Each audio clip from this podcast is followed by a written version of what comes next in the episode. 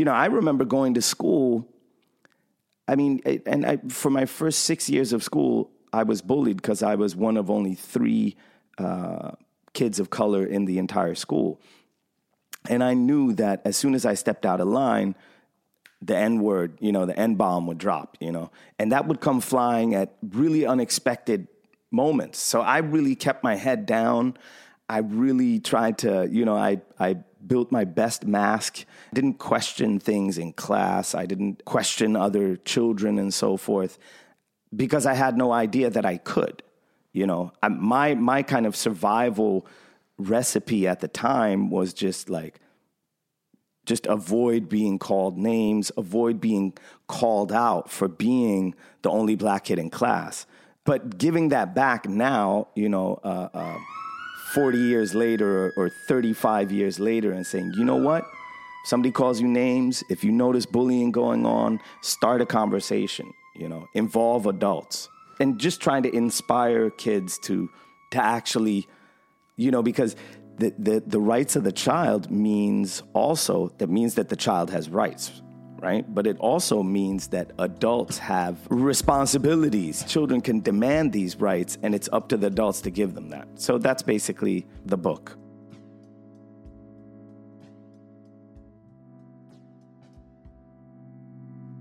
Hey, everybody, and welcome back to this moment, the transatlantic bridge between Södermalm in Stockholm and Harlem, USA, with yours truly, Jason Diakite, and my dear brother, Marcus Samuelsson.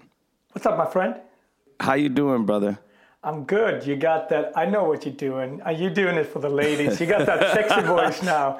So switching on, you know, I've had it's it's like we're moving into cold season here and it's it's a little like we have this concept in Sweden called vab vård av barn, so taking care of a child basically.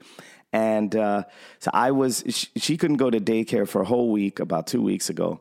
Then my partner got that cold, was sick for a week. I've been sick all this week, and yesterday my daughter got a cold again. So I've I've been you know home taking care of her, uh, hanging out with her all day. So we're into the this isn't the second wave. This is just the wave that always comes in when you're living way up north. I just, thought you were trying to do the Swedish Barry White or something like that because it was working. It was working. yeah, yeah, yeah. I, I definitely feel like I have it going on here when I'm up close to my mic. I've got my headset on. But how are you doing, Marcus? How's how's Harlem? How's know, New York? I, I think you know my again my check my my Zion is healthy, my wife is healthy, I'm healthy, so I'm I'm blessed. And I feel like we turned a corner in, in a way, right? Um, school was supposed to start on Monday on 21st, but then New York changed it yesterday, so it's going to start on the 29th instead. You know, but people are wearing masks. You know, New York is is got a very low uh, percentage now, so we're doing good as a city, and things are opening up. And obviously, for me in the restaurant business, outdoor seating has been going on for a couple of weeks now, and on mm-hmm. around October. Has that changed the vibe of because like New York City, as if you compare yeah. it to Paris or Rome, New York City has never been an outdoor dining or outdoor drinking type not of city. You know, people go indoors and do it. Not only does it change the vibe of the city, it saved the restaurants. So Jason, about 15,000 restaurants has already closed in New York City, right? You got, I mean, it's like a population of a city or a small city. How, what kind of percentage of the restaurants is that about? Uh, I would say it's about 60, 50, 60% of the restaurants. Wow, that's high, And I'm not, man. I'm not talking yeah. high-end restaurants. I'm talking those mom and pop that really makes the city, right? Why you go to Queens, why you go to, you know, outer boroughs and so on. So in order to, to to save the restaurant industry as a whole, the outdoor seating has completely saved us. Now we were banging on the doors. Okay, now October is coming. How long is this going to go on? And um, so October first, we're going to open for. We're allowed to open for twenty five percent. It's not a lot but it's a start at least. So you know, at Rooster, we, but we got But can you run Rooster on?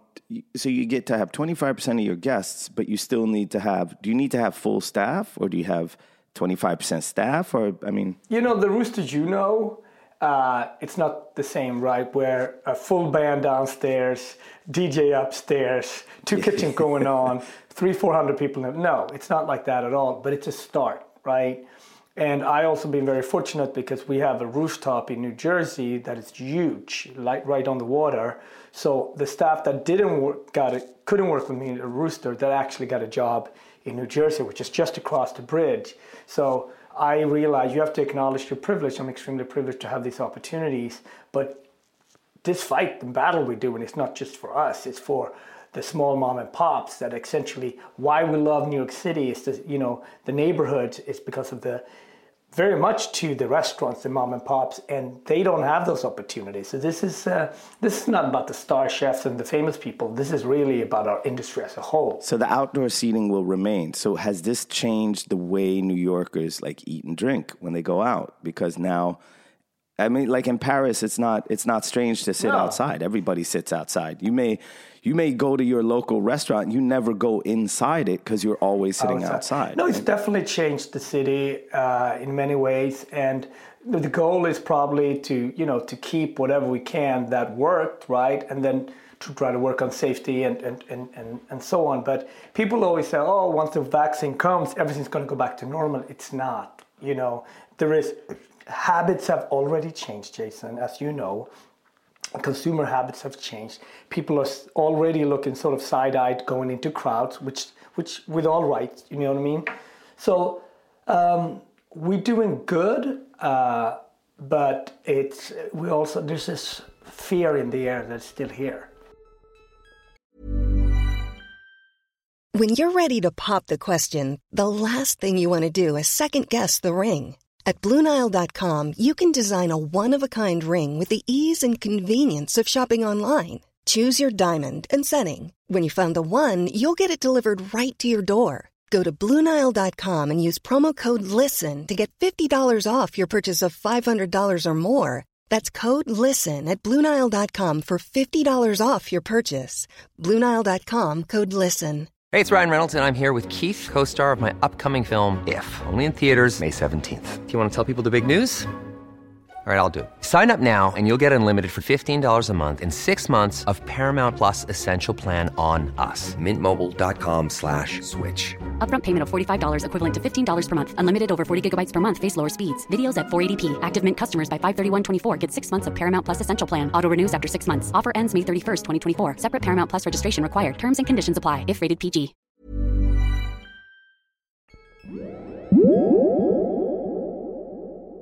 I want to ask you a, a, question, Marcus. It's actually a two parter that segues into our main topic for today. But first off, you know, it's been a journey doing this podcast with you. Uh, I really feel like there are, you know, we've been friends for 25 years. We always have a great time and we hang out. There's always, you're always giving me like inspiration and energy for projects I'm doing. You're telling me about projects you're doing. But the way we've met in in this podcast format, the way we have our regular Zooms, not only is it a lifeline for me, you know, spiritually that I get to talk to you and and remain connected to New York City, to Harlem, and to you, um, but also it feels like while we've been on this journey, you know, the times have kind of, um, you know, I'm, I want to say you've changed, you know, uh, or you've grown uh, in my eyes, you know. Uh, so not only have I found out new aspects about you, how you grew up, you know, your feelings about that you so eloquently express about how it is being adopted, things that we hadn't touched on during the 25 years that we were friends that came out now when we were doing the podcast. But one thing i I feel so strongly from you now is that I don't want to call it politics, but the the the uh, racial matters, you know, you know the, uh, the, the movement for Black lives has like leaked into kind of everything you do, and I know it's been there all along. But what I want to ask you is, how do you think that's going to reflect in the food? This new kind of this next step of consciousness. Now that you open up Red Rooster again, I kind of get the impression it's going to be in every aspect of what you do, like from now on. Well, I mean, Jason, and, and thank you. And I, I feel the same. You know, Stockholm was a city that I used to visit four times a year through work and see you and my friends and, and feel connected. My connectivity to my one of my home country, Sweden, is now really through these Zooms, right? And talking to you, and it's a window in, and something to look forward to. But I think that, you know, just like 9 11 changed us forever, right? It changed our habit, it changed how we travel, it changed um, our, our, consciousness around, around, fear, what's even possible, right? Uh, COVID, this moment, has changed me and my family and us forever. And everyone is dealing with it in such a different way. You know, even today, I had two masks with me, and I couldn't leave with one because I always drop one between the restaurant uh, and and coming over here. So I have to have two masks on me. And uh, in the smallest thing of of, I just saw one of my neighbors was walking without a mask, and I right away did like a sign, and, and she waved mm. at me, mm. thank you, because she forgot, she had it down. Like mm. the, the way we mm. interact, and then when you think about it from from blackness, like, you know, one of the reasons why I wanted to move in Harlem was because I really, you know, I want to steep myself in the knowledge of our history better. And when you see and live every day the inequalities, you have to react and act. You have to become an advocate. And Rooster's always been that piece for me that is of black culture but for everyone. The work I do in the books is a different way, a different medium. But a book very often meets, reads, is read very often by someone that is like-minded or is curious about like-minded people. Um, and you know what I love about our project, uh, about this moment is I learn a lot too. I mean, these amazing people like Nikole Hannah-Jones or Kimberly or all these great guests that we've had on, you know, it makes you They're woke. schooling us, man. Yeah, it's they're schooling us. Uh, but that's the segue part of the question, Marcus, because you're coming out with a new book, brother. Yeah, this yeah. is your like what? If I'm not mistaken, it's your seventh. Yeah, it's a lot of books. It's a lot of books. Yeah. Yeah, yeah I'm excited. So The Rise is coming out now and kind of at a serendipitous moment. I mean, we know that this is always at the top of our minds, right? Telling our history, just like we talked with Nikole Hannah-Jones last week. Yes. Like really being like reclaiming the authorship of our history and you do that so much in in food and but also in culture yeah. Uh, on a wider scale, I'd say. Tell me a bit about the rise. How did the how did you get the idea? What is the book about? Yeah. Well, we're both authors and we're both coming out with books. So, you know, I wanted to drop a little bit of knowledge about my book and then we, we flip it. Um, yeah, I'll hit you back. I'll hit you back, definitely. So, but tell me about the rise. Yeah, I would say, Jason, when I was coming up as a young chef, the idea of a black chef even doing a book, it didn't exist, right? So that was one of those notes that I put up early. Maybe one day I can open a restaurant. Maybe one day I can do a cookbook. So the existence, it was it was like just the idea of it. So that always inspired me. So when I had the chance to do my first book about 15 years ago, I grabbed that chance right away, right? And then it was about the evolutions of the books and the context. The first book was very much about the restaurant or the food that we're doing at the highest level. And it's almost what like. was it called? Well, that was the Aquavit. The Aquavit right? cookbook was the first cookbook I did here in America. And then I had a chance to do, uh, you know, uh, The Soul of a New Cuisine, which was really talking about African food and the, the links. But you know, as I've I, cooked that callaloo soup uh, recipe that you have it, I love it. I love it, man. that, Even though I can't get callaloo in Sweden, but yeah. you know, I make do with some with some kale. But yeah, there you go, there you go. Yeah. But the consciousness, but Jason, it was also about as I was doing all these events, I always thought it was and travel the country. I always thought it was strange because as black people, we were specifically brought to this country to work the mm. fields and and cook, right? And yet, when you look at American history, we were written out out of American history. Black people were written out in terms of the authorship of black food. Yet, all food you know in America links back to blackness, right? If you think about the cuisine that most people think about America, so soul food is obviously real derivative of Southern cooking and the and the journey of the migration. Barbecue, right? It's all you think about Creole cooking. It's all. It's like the musicians would talk about American music and write black people out. It wouldn't work. So for me, it's really about reclaiming the authorship, celebrating black as excellence, but then also celebrating the, that we're not monolithic. And I always look at you guys, I always look at the musicians. If I want jazz, if I want gospel, if I want hip hop, if I want trap, if I want R&B, that library is there. And behind each mm. title, I can go, we can discuss the artists based on that. When I talk about black food, the heroes is almost unwritten out out of the history. Mm. And I'm like, we got to stop this. So the rise is really about celebrating black excellence by doing three things. We're looking in the past, so we're celebrating the Edna Lewis, the Leah Chase, the incredible majority of black women that set up the history for us. We're in very much in the present and talking about these chefs that are should get much more recognition nationwide. Mm. And then we discussed also that if I'm like Brother Gregory is Haitian American, I cook different than if I'm like Eduardo that came from the South and, and, and, and works on the West Coast and cooks a different cuisine. If I'm Nyesha and I'm Korean African American, I cook different than somebody that works here on the East Coast, right? So all these mm-hmm. things are laid mm-hmm. up. And then we also talk about the future. So the young, the oldest chef is 96 and the youngest chef is 18. And, uh, you wow. know, so it's, it's the parameter between past, present, future, and it talks about the non-monolithic journey as a black chef. Mm, mm, mm. I can't wait to get my hands on it, Marcus.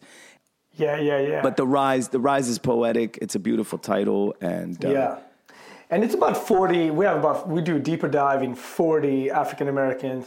Uh, actually, one gentleman he went, moved back to Lagos, and that's what's going to come next, right? Even Black Chef, we went to Europe to get our knowledge next going to be you're going to go to the continent to get your knowledge. Mm-hmm. Do you know what I mean? Mm-hmm. The way Stevie went to Lagos, the way you did in the early 2000s with your band, you went to West Africa mm-hmm. to get inspired, right? Mm. That's going to happen now in the, in the food industry, and I'm, I'm I'm really really excited about it. And you know, when you drop a book, it also gets you to different places. I'm actually going to have a chance to speak at Harvard in a couple of weeks and all the listeners to this moment actually going to have an opportunity mm. to connect and, and listen to that um, in lecture. A, in a sense, I mean, you think of cookbooks and you think, yeah, it's it's a celebration of food. It's it's a spreading ideas about food. It's culture, mm-hmm. right? Mm-hmm. But it's also so deeply history. And I mean, especially with a book like The Rise, but even thinking of your previous book,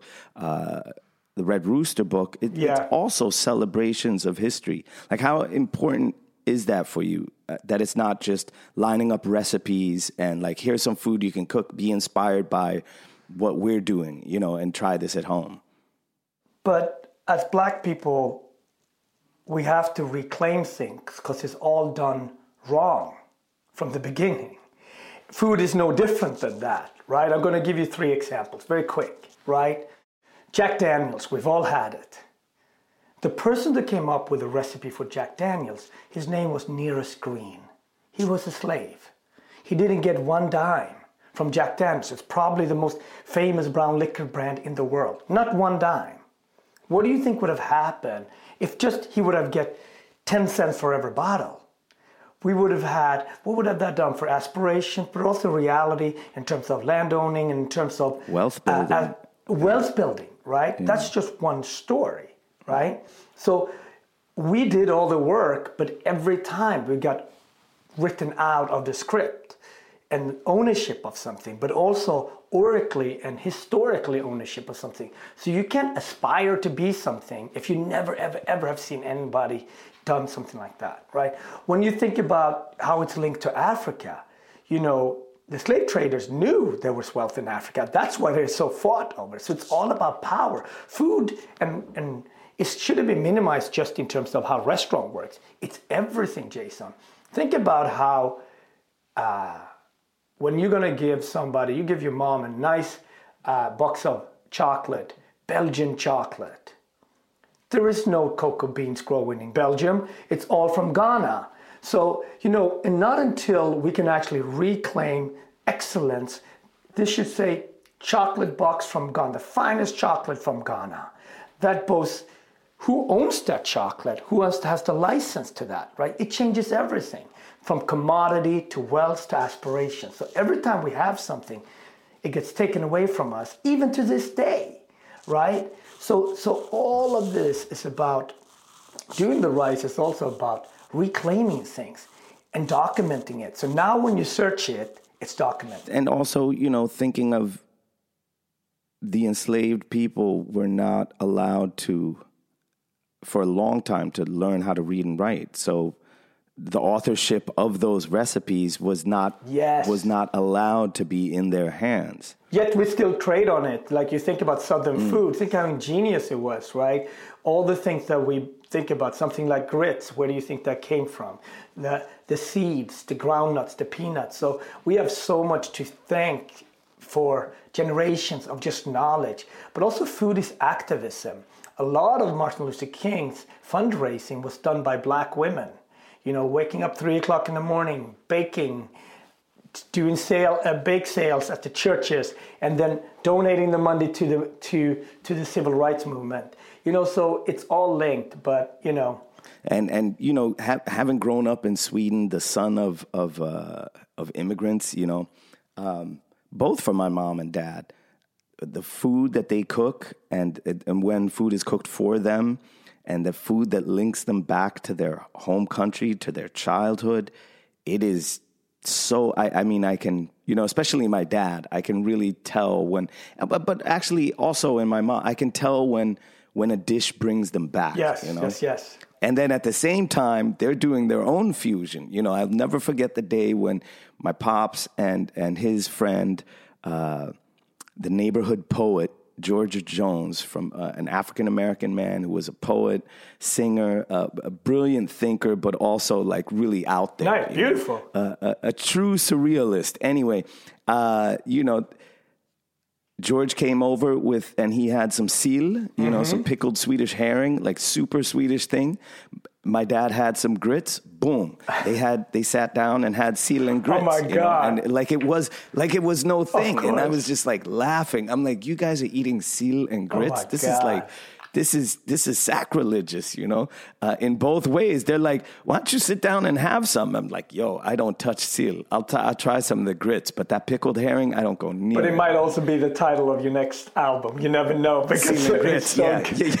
it's so good It's deep, man. so It's deep, you know. It's the one thing we have in Sweden, and Swedes really cling to it. Um, for all our listeners out there, Marcus and I were doing a, a great Zoom panel with the Scandinavian House in New York City, and uh, it was a great discussion. Jonas Hassen Khemiri from Stockholm, a brilliant writer, and Simon Pasternak, uh, publisher from Copenhagen. But you said something that really stuck with me, Marcus, and that was uh, because one of the uh, a person in the audience uh, in the chat wrote a question saying, you know, do we have to um, does Swedish culture have to be erased in order for us to embrace uh, the new cultures, the, the the new cultural uh, uh, heterogeneity, the the diversification of Swedish culture? Does that mean we lose our traditions and values? And you were like, no, just look at a f- Swedish pizza Yeah. you know. I think it's brilliant the fact that when it comes to food and it comes to we figured out ways like the Swedish pizza menu for people who don't know it it's a very specific thing it came in the late 60s when the Italian um, migrants came up to work in Sweden and then in the 70s and the 80s it really exploded so Swedish pizza menu it's not like a Naples pizza it's not like a thick crust pizza. It's its own thing, and everyone in Sweden loves it, and we celebrate it. And I would say the latest one that came out, or I would say in the late 90s, early 2000, was the kebab pizza, and it became sort of like instant hit, instant classic, v- deeply rooted into immigrant culture, not just Italian American, uh, not just Italian Swedish culture. It's messy, it's greasy, and but it's also delicious. So, of course, we can eat we Swedish meatballs, lingonberries, herring will always be there, and it should be there as the Swedish food with origin. But we can evolve, And there's nothing to be afraid about. Have no fear. We will be even more beautiful as a multicultural society. Selling a little or a lot? Shopify helps you do your thing however you cha-ching. Shopify is the global commerce platform that helps you sell at every stage of your business. From the launch your online shop stage to the first real life store stage, all the way to the did we just hit a million orders stage. Shopify is there to help you grow. Shopify helps you turn browsers into buyers with the internet's best converting checkout. 36% better on average compared to other leading commerce platforms because businesses that grow grow with Shopify. Get a $1 per month trial period at shopify.com/work. shopify.com/work. Hey, it's Ryan Reynolds and I'm here with Keith, co-star of my upcoming film If, only in theaters May 17th. Do you want to tell people the big news? All right, I'll do it. Sign up now and you'll get unlimited for $15 a month in six months of Paramount Plus Essential Plan on us. Mintmobile.com slash switch. Upfront payment of $45 equivalent to $15 per month. Unlimited over 40 gigabytes per month. Face lower speeds. Videos at 480p. Active Mint customers by 531.24 get six months of Paramount Plus Essential Plan. Auto renews after six months. Offer ends May 31st, 2024. Separate Paramount Plus registration required. Terms and conditions apply if rated PG. Hey, folks, I'm Marc Maron from the WTF Podcast, and this episode is brought to you by Kleenex Ultra Soft Tissues, your ally to help tackle your allergy symptoms this season. I love the change of seasons, but nobody loves pollen and all those other things floating in the air that make you sneeze during this nice weather. Kleenex Ultra Soft Tissues are hypoallergenic and allergist approved, so fight back against watery eyes and runny noses without worrying about irritating your skin. For this allergy season, grab Kleenex and face allergies head on. I'm Sandra, and I'm just the professional your small business was looking for. But you didn't hire me because you didn't use LinkedIn jobs. LinkedIn has professionals you can't find anywhere else, including those who aren't actively looking for a new job but might be open to the perfect role, like me. In a given month, over 70% of LinkedIn users don't visit other leading job sites. So if you're not looking on LinkedIn, you'll miss out on great candidates like Sandra. Start hiring professionals like a professional. Post your free job on linkedin.com/people slash people today. Spring is my favorite time to start a new workout routine. With the weather warming up, it feels easier to get into the rhythm of things. Whether you have 20 minutes or an hour for a Pilates class or outdoor guided walk, Peloton has everything you need to help you get going. Get a head start on summer with Peloton at onepeloton.com. I want to flip this question, Jason, because you're a poet. You know, yes, you're a rapper, but you know, you're also a poet. Uh, and when you decided to write A Drop of Midnight, it was it was a big book and it's something you worked on for a long time. And then this year, you decided to come up with a children's book. Tell me about that. So a friend of mine, um, Matilda, uh, asked me to have coffee with her, classic Swedish fika. Uh, I, I want to say early summer last year, and she said, "Do you know that on January first, 2020, the UN Convention of the Rights of the Child becomes Swedish law?" I was like, "Ah, "I had no idea." But how is Swedish law going to live up to the UN Convention on the uh, Rights of the Child? Because it's a very, you know, it's a massive uh, uh, document, which is like vast in scope. You know, just paragraph two. Um, all children are, I have to direct translate it, but are, all children are equal uh, and no child uh, is to be discriminated against. You know, and when that then becomes Swedish law, I'm like, well, how are they going to live up to that? All children are equal. No child is to be discriminated. I'm like, great. Let you know. And she was like, I think we should write a book for kids between nine and twelve and explain to them what this document becoming law can mean to them in their lives. And uh, we went back and forth a bit on it. Like, how do we do it? Do we put so it's 54 Yes. articles in the UN Convention, right? Uh, do we take like one article and then we write some stories about that that kind of pertain to that, and then the next page is a new article.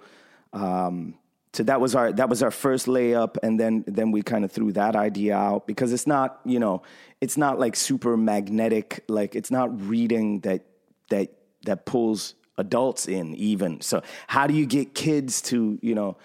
How can we say this in in, in a direct and and uh, simple but attractive way. So basically, what it is is stories from Matilda's and my life.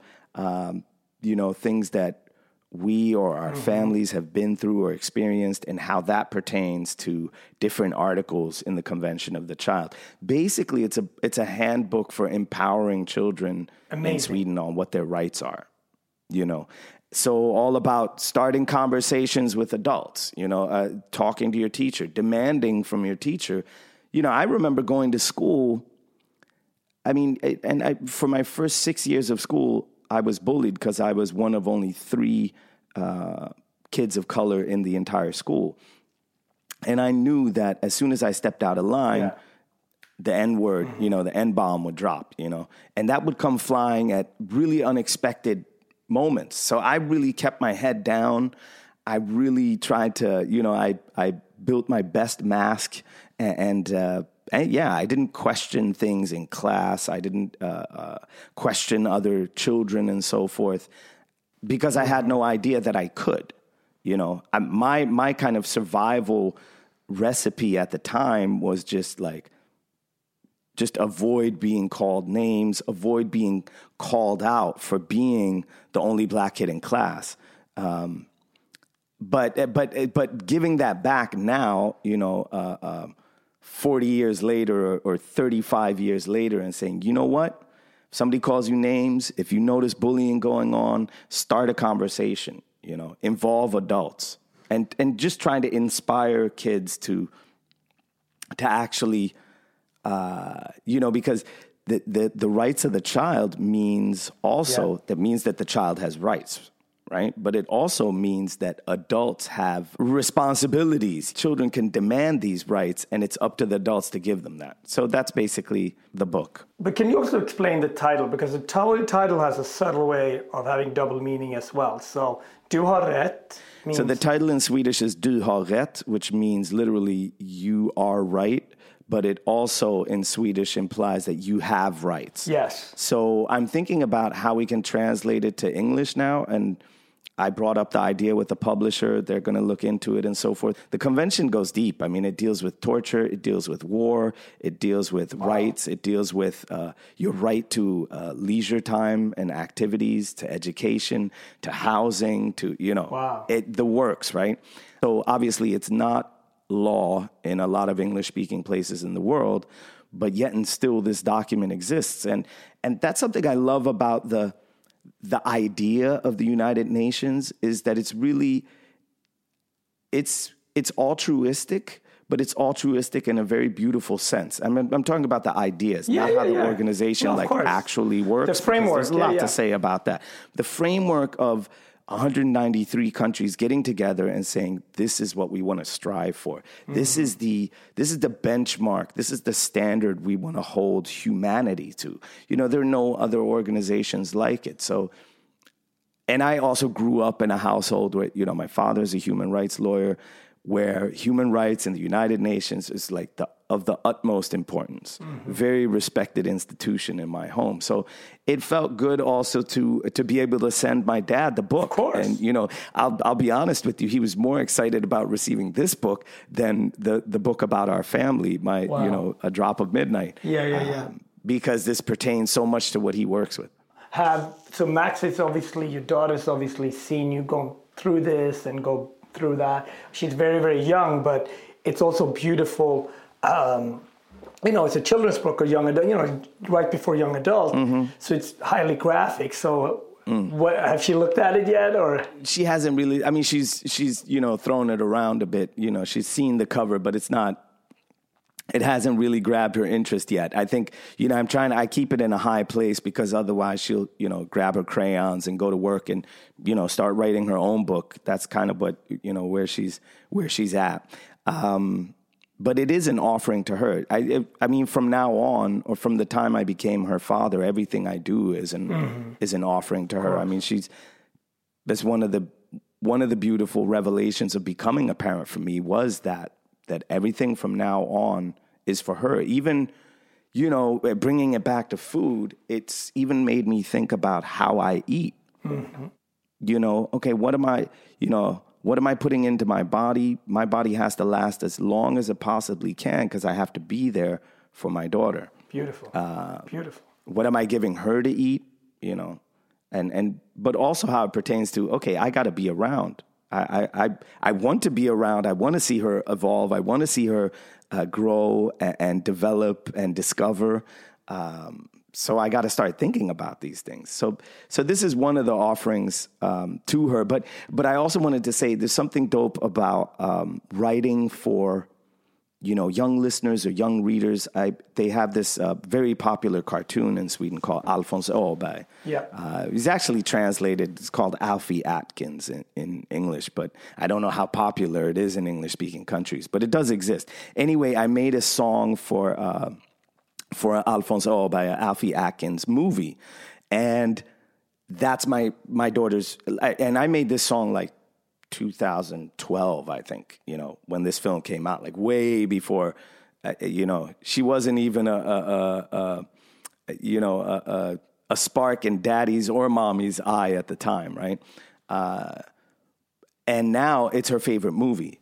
Oh, and nice. every time the song comes on, she's like, "Ah, it's Papa singing. Papa's singing. That's Papa, that's my that's Papa. Beautiful. He's singing." You know, telling people at daycare, and, and so yeah, it, it, that was really beautiful when she uh, when, when, she discovered that that's actually my dad singing that. But but again, so when I wrote that song, uh, and I knew it was for kids, and just like writing this book, you need to have this like clarity, right? Yeah, for me, Jason, I I always balanced my parents, and you know, we spent probably more time with my mother than my father. Uh, but you know, the impact of my father's work. You know, I was always, you know, we all layered and complicated people. And as I was growing up, as um, and it's very often I feel very blessed as a black person to be able, through my books and through my work, to be able to describe that. That's what you do through your music and through your books. You have an opportunity to have a dialogue with the public. And one thing that you know, when I saw my father's clarity was when he was in the fishing village. That's where was home for him. When he was in the city, he had to do that. He had to be a geologist to provide for his family. He loved it, but he was never a city person, right? It was a trade that he did to provide for us. But also, when I saw he had clarity was when he was doing books. He was, as a geologist, he had to publish. And these were not necessarily books for the it was really B two B for the masses. Right? No, yeah, yeah. and my mom was always a book is something you should enjoy and read. How come there's no picture? And my father was more like it's B two B in this back and forth. Yeah. But even as an 11 year old, as a 12 year old, as a 15 year old, I'm like, Marcus, you gotta if you're ever gonna do a book, do a book that is both entertaining and has mm-hmm. find out medium. So images, pictures became important, right? So I was very clear on my cookbooks, like it has to have uh, beautiful images or even if I can't, illustrations. So, you know, I always take a lot of pride in that. And, and when I wrote Yes Chef, the publisher was very clear on no recipes, very few images. Mm-hmm. And it mm-hmm. forced mm-hmm. me to think about every sentence. And uh, it took five years, but the first line of Yes Chef um, I remember when Veronica, my co-author, and I was going back and forth. She just said, the first line, it was her line. She just, and I was like, wow, that was clarity. She said, I've never seen the eyes of my mother, right? Because I've never seen the eyes of my Ethiopian mother. Mm. And it's like a brutal line that cuts straight through. And I never rebounded after that line. But Marcus, do you have a memory of the last book or a book that made you cry? Um, yeah, I do. I I could tell you the first book that made me cry.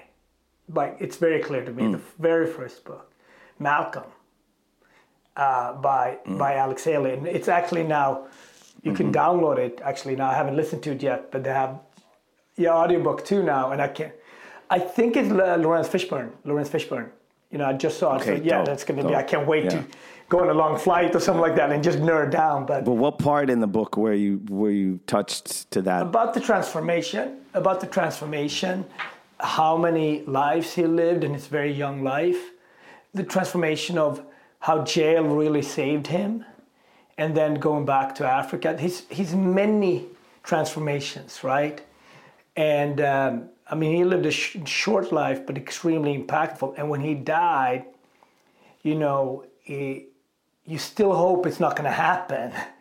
Uh, but I mean, I'm I'm just such a wuss. I mean, just how that book starts with, you know, his dad was a preacher and how his dad was, correct me if I'm wrong, but because I haven't read it in a while, but he was lynched mm-hmm, by the Klan. Mm-hmm, mm-hmm.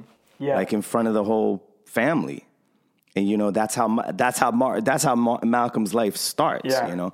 Um, that was a pivotal book for me. My mom actually gave it to me. My dad gave it to me. And that that's the book that woke woke me up. Mm-hmm. Changed my life too. You know, and that that was such a yeah, right. That was such a gateway into reading then Eldridge Cleaver. Mm-hmm. You know, uh, Bobby Seale. Um, uh, I even you know, I even got to Baldwin, Baldwin even though it was like Baldwin was a little too. You know, I was.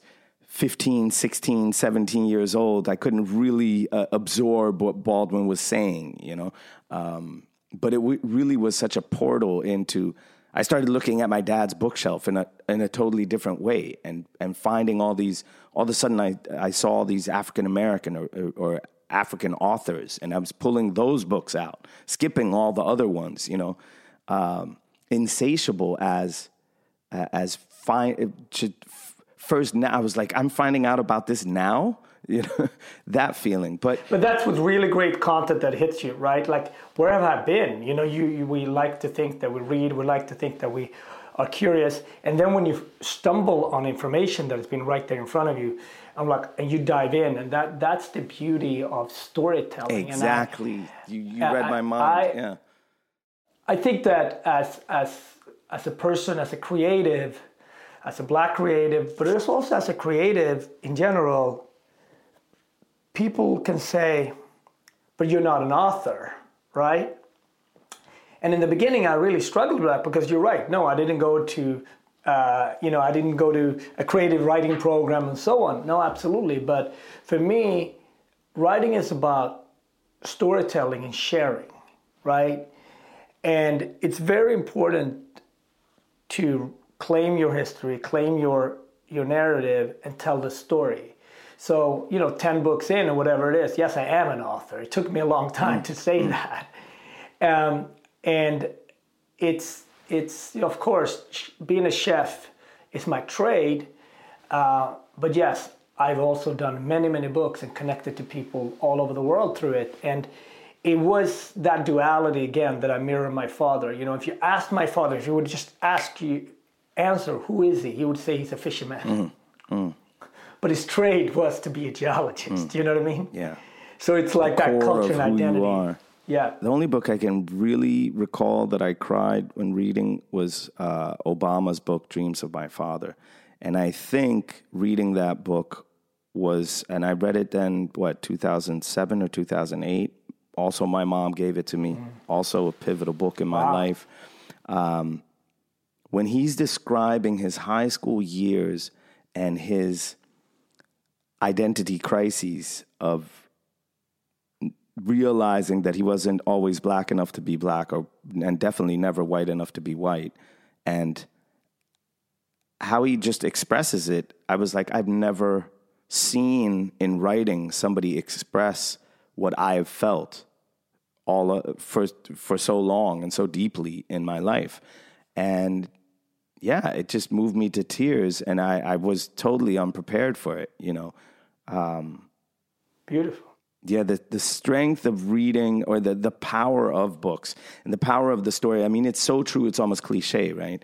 Uh, without storytelling, there can be no bridges of understanding. There, there can be no, uh, if you don't, if I don't hear, if you don't tell me your story and I don't hear you, I, if I don't listen to your story and hear your story, then I can never know you. But I can, I can, you know, I cry over many things. You know, I from on, on the lighter side. I so don't see you as. Oh my god! Oh my god! That's the thing. I, I cry because you, you're laughter to me. No. You're not you. But but something that hits energy me. in its cleanest form. Well, I cry when Tribe Called Quest broke up. if I watch a documentary and I know the end, but I'm like, why did they have to break up, right? okay, let me say something that's really weird and maybe private to say in the podcast, but and and Mohammed, the producer, is going to start laughing now. Luckily, he doesn't have a mic, but um, I cried when I found out that Avicii committed suicide. Yeah, of course. And I was super unex. I, it was so. Yeah. I'm like, why am I? I never listened to Avicii's music, but there was something so deeply sad about his passing, and that he, so young and so successful, took his own life. I'm like, Yeah, no, yeah, I, I hear you. But I, I, I, my relationship to crying is that sometimes I don't cry for like three years, and then there'll be like a year where I cry over the smallest thing. Right? I cried uh, so much when Anthony died, when Tony Bourdain died, uncontrollably. You know, it was it was, and I mm. think it was mm. those years of I had I hadn't cried for a long time, and it was all of that. But I think with the Avicii and, and Tony, maybe there's some rel- relatability in the sense of we're sometimes holed up in a hotel room, we travel, we have an external success, but internal we're away from our families. It's all of those things that, you know, I was shocked with the Avicii too. Let me tell you one thing about Sweden, Marcus, is that um, films are starting to pop up here too. Not no films of of uh, any black or brown person being killed by law enforcement, but Thank God. there was a film that came out. I think it was Sunday of a guy that I've actually met, Benjamin from Malmo. And uh, if you live in Malmo, a lot of people that live in Malmo, there's a bridge to the neighboring country, Denmark, to Copenhagen. And a lot of people who live in Malmo work in Copenhagen. And you take a train, it's a half hour, 40 minute train ride, but it's also a border, right? And that border used to be a soft one because of the EU, but now because of COVID, it's a hard border.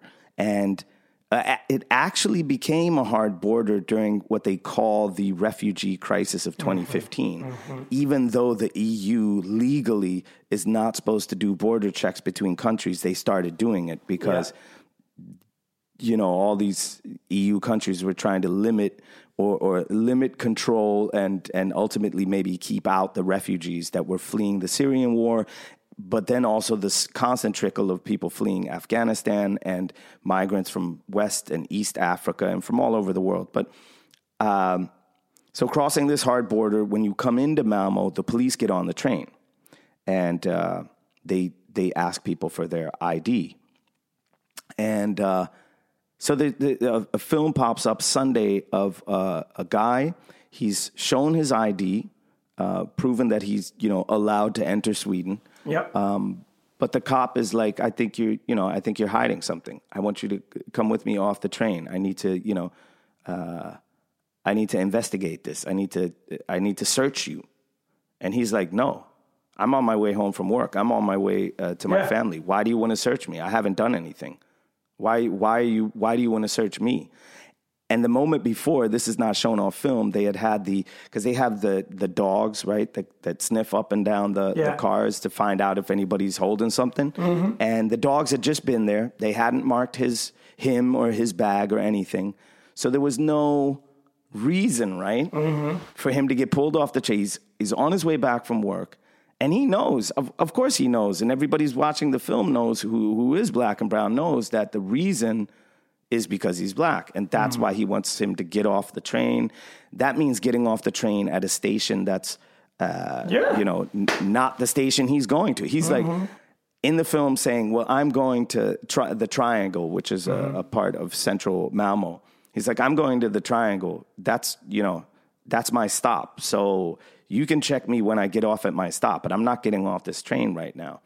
And uh, yeah, they pull him off the train and uh, and and search him, but then they let him go. He didn't have anything. Um, Yeah, no, it's uh, you know, that was a moment where I didn't cry really, but it made me very, very angry Yeah. and and very upset. Um, but these films are starting to sure. the tool of the the iPhone and and and the camera and the iPhone and that power that it gives is starting to be used here in Sweden to document um, what has been here as long as black and brown people have been here. You know, racism in its subconsciously also i mean think about the police officers in sweden and denmark and all over they're seeing the videos in america and mm-hmm. for maybe 80 90% of them it's one thing but for the 10% that wants to go on a power trip you know this is the you know content co- goes to everybody and it- it's a lot of responsibility on how you how you take that in so i'm not surprised and the thing is jason it will not be less it will be more you know, I, and, and and talking about things that that make you cry. When I found out, what is this? Three weeks ago, maybe that Jacob Blake was handcuffed to his bed at the hospital mm. where he's recovering from mm. being shot seven times in the back for trying to stop a fight. For you know, for trying to be a, a, a fellow human being. He was shot by another human being just for being black, and he's handcuffed to his bed, right? And at the same time, and I won't say his name, but the white boy, the 17 year old boy that that is documented to have that was without a doubt guilty of killing two people, and he's not a law enforcement uh, officer in any shape, form, or fashion, right? He was uh, uh, taken into custody, no violence. He was offered water by law enforcement. He was treated with respect and the, and and No, no, and he left the crime scene. He left the crime scene, Jason. He left. He walked down with the weapon and and uh, left the crime scene, drove home, and then they came to his house to pick him up. You know, and people were screaming to the lawyer, to the law enforcement, "That's the guy who just shot people," and they couldn't fathom that it was a young white kid walking down with an open.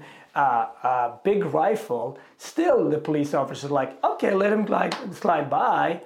And so, I mean, you know, uh, you know, and I think about, I mean, that's just crazy by itself. And then, then you think about mental health, and you think about Daniel Prude, what happened in Rochester, for example, right? Tell me what happened in Rochester. I, I didn't. Rochester was a it was a African American family. They've been dealing with mental health. Um, Daniel Prude, brother, so Daniel Prude has mental health issues, and he stayed with his brother, and he had you know he just in the this was in March, but it came out now, so he went out, he left uh, the home, and, and his brother was very concerned. So he called 911, said, Hey, I'm very worried about my brother. He just left, and I need you to go out and look for him because this, I'm worried. And as the police officer was talking to him, they heard on the radio, hey, we have an African American man here naked in the middle of the street. This is in March. It's freezing in Rochester, upstate. Um, the police officer go over there. They put a spit hood on top of him, and you know, you know the end. Of, he dies. Like they sit on him. They kind of jokingly talk about it. The video is horrible, and you know, the video came out now in August, and it led to the law enforcement had to like they got fired and had to leave.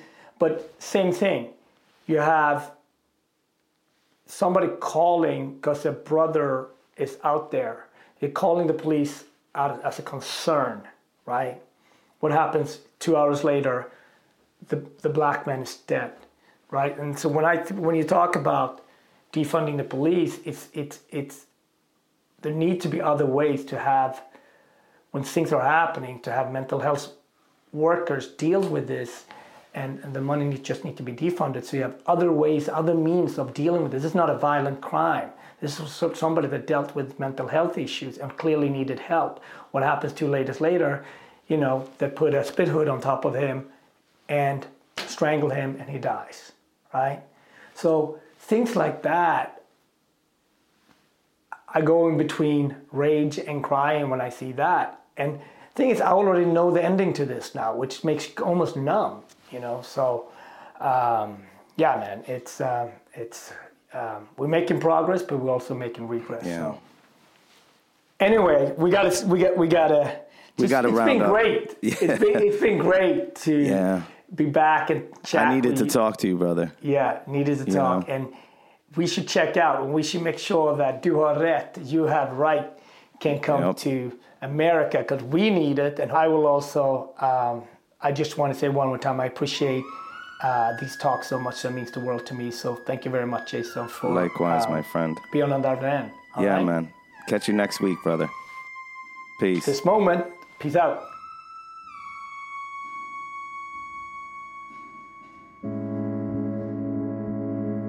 This moment is produced by Mohammed El Abed.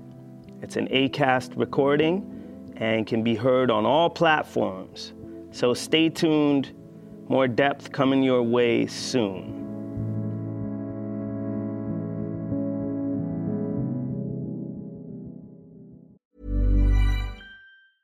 Hi, I'm Daniel, founder of Pretty Litter. Did you know cats tend to hide symptoms of sickness and pain? I learned this the hard way after losing my cat, Gingy. So I created Pretty Litter, a health monitoring litter that helps detect early signs of illness by changing colors, saving you money and potentially your cat's life. Pretty Litter is veterinarian developed, and it's the easiest way to keep tabs on your fur baby's health right at home. Go to prettylitter.com and use code ACAST for 20% off your first order and a free cat toy. Terms and conditions apply. See site for details. Planning for your next trip?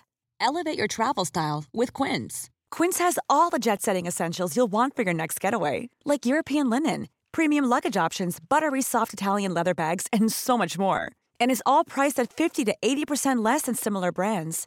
Plus, Quince only works with factories that use safe and ethical manufacturing practices. Pack your bags with high-quality essentials you'll be wearing for vacations to come with Quince. Go to quince.com slash pack for free shipping and 365-day returns. Hey, folks, I'm Marc Maron from the WTF Podcast, and this episode is brought to you by Kleenex Ultra Soft Tissues, your ally to help tackle your allergy symptoms this season. I love the change of seasons, but nobody loves pollen and all those other things floating in the air that make you sneeze during this nice weather. Kleenex Ultra Soft Tissues are hypoallergenic and allergist approved, so fight back against watery eyes and runny noses without worrying about irritating your skin. For this allergy season, grab Kleenex and face allergies head on.